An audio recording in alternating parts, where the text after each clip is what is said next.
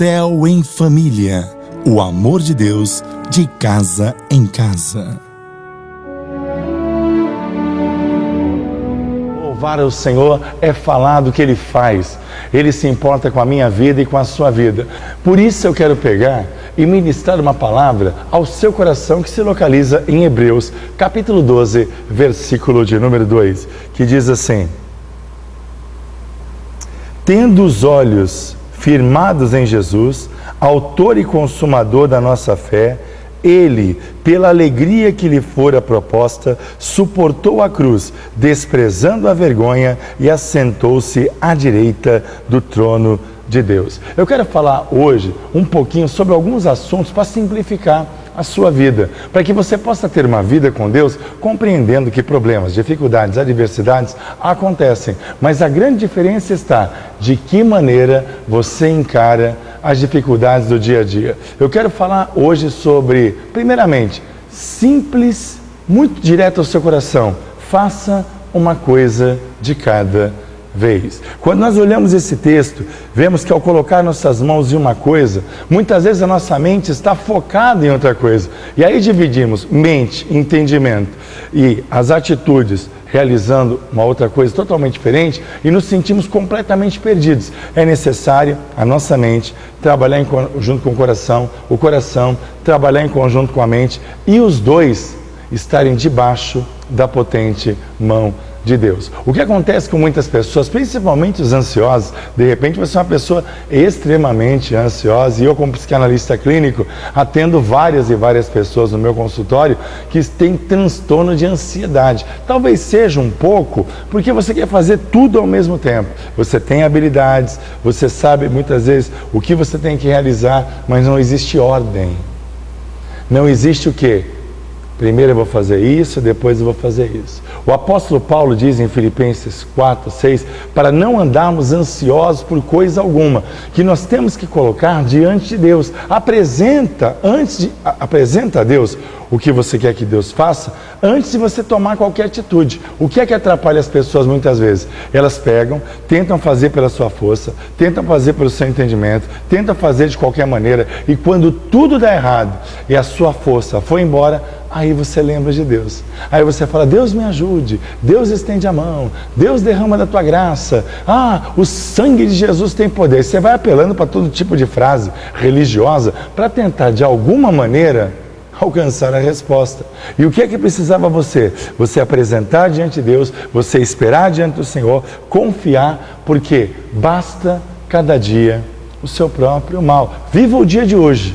Peça direção. Acordou antes de mais nada, é, são três, cinco minutos que você fala com Deus e Deus vai dar uma orientação para você. Senhor, conduz a minha vida, conduz o meu trabalho, conduz o meu dia a dia, estende a tua mão, opera em minha vida. Senhor, eu preciso de uma provisão financeira para essa área da minha vida. Eu estou triste por causa da área sentimental, emocional, espiritual. Seja qual for a área, começa a ter intimidade. Intimidade está ligado à palavra conhecimento. Se você não conhece a Deus, você não vai receber tudo o que a palavra de Deus revela através desse Deus.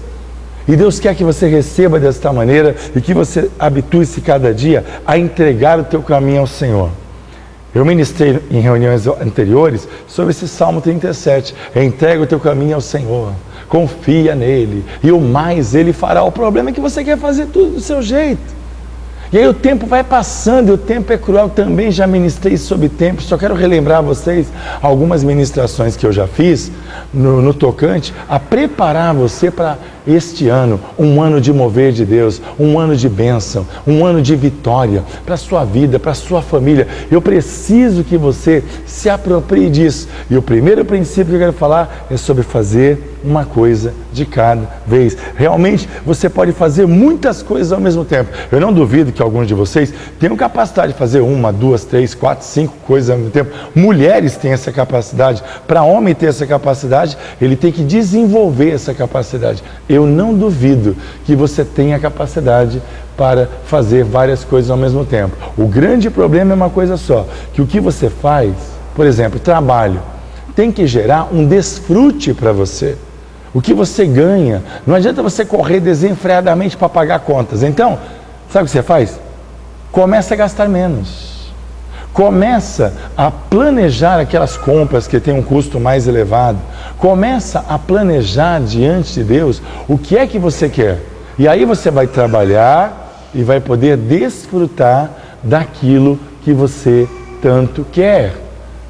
Não vai adiantar você, vai de um lado, vai do outro. Eu vou trabalhar mais. Ah, eu preciso tomar remédio ah, ah, para poder eh, superar o sono, e isso, e aquilo outro, e a dificuldade, e o problema. Não vai resolver nada. Vai atrapalhar você naquilo que realmente Deus quer para a sua vida. O que é necessário? É necessário simplicidade. Simplicidade é a qualidade superior à quantidade.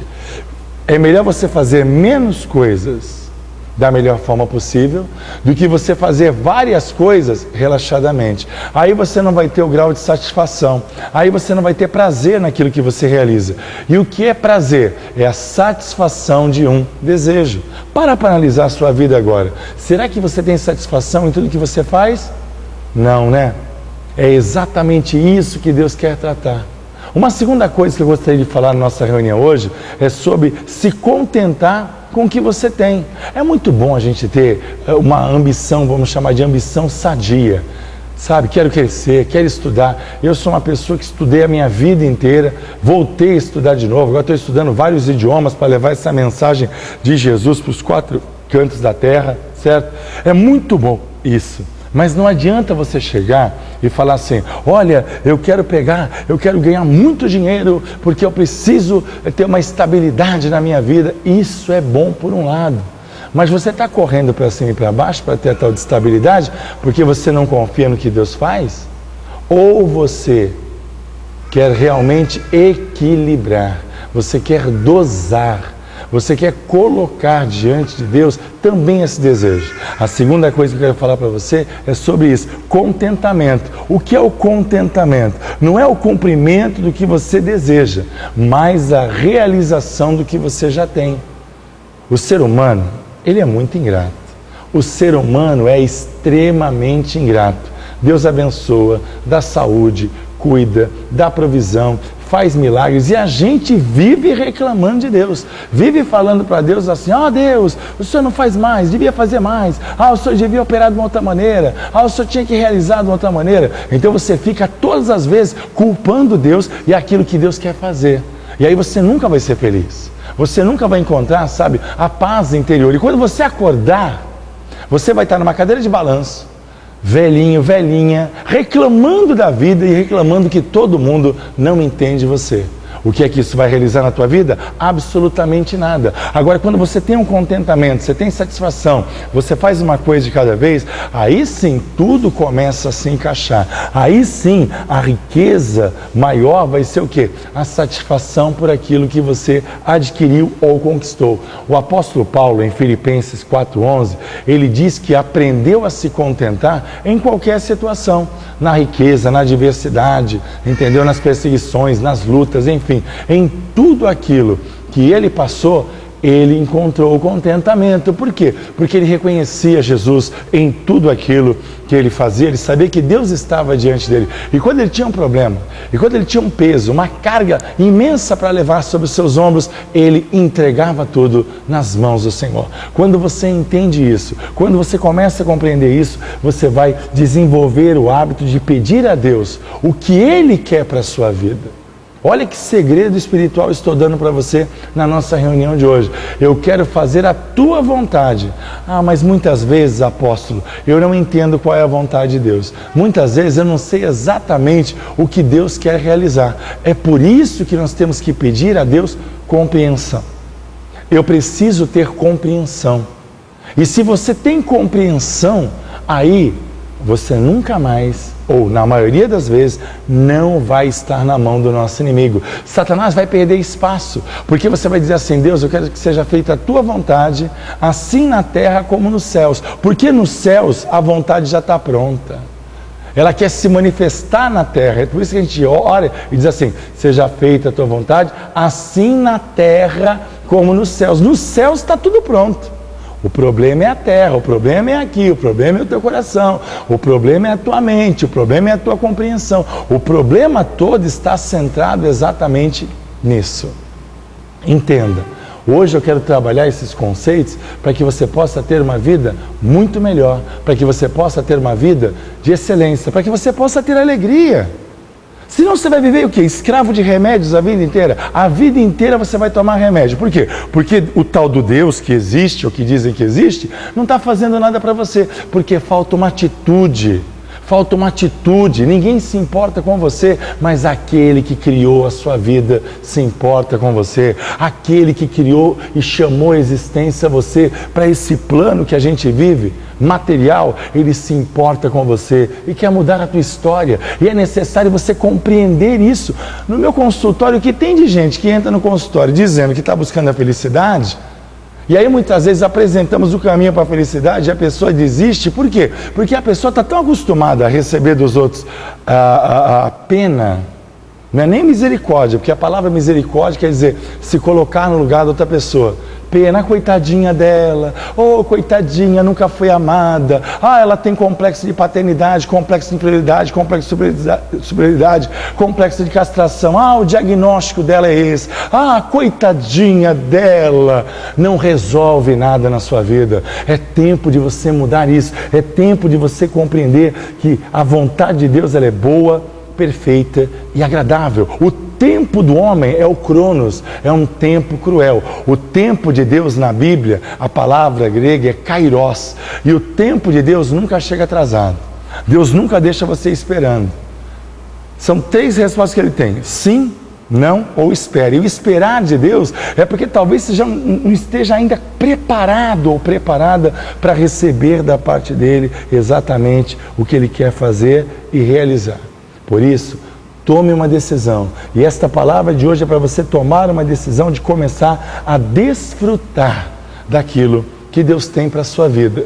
Eu quero orar por você agora, quero orar pela sua família, eu quero abençoar o seu lar, abençoar a sua casa e quero convidar você a fazer uma visita no endereço que está passando aqui embaixo do seu vídeo com os dias de culto. Também você pode mandar a mensagem por e-mail, seu pedido de oração. Eu quero interceder por você. Se você quiser uma visita, nós podemos visitar você também e abençoar a sua vida. Eu tenho certeza que aquele que começou a boa obra, ele é fiel para concluir concluir a boa obra. E a minha oração hoje por você é que você tenha uma atitude que venha transformar totalmente a sua vida a partir de hoje. Repita comigo antes de orar: eu sou hoje o que eu decidi ontem.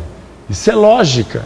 Mas repita assim comigo: eu serei amanhã o que eu decidir hoje. Qual é a sua decisão? Eu vou orar por você agora para que você receba esta bênção e para que Deus continue falando com você em nossa reunião. Feche teus olhos, curva a tua cabeça, eu quero te abençoar nesta hora.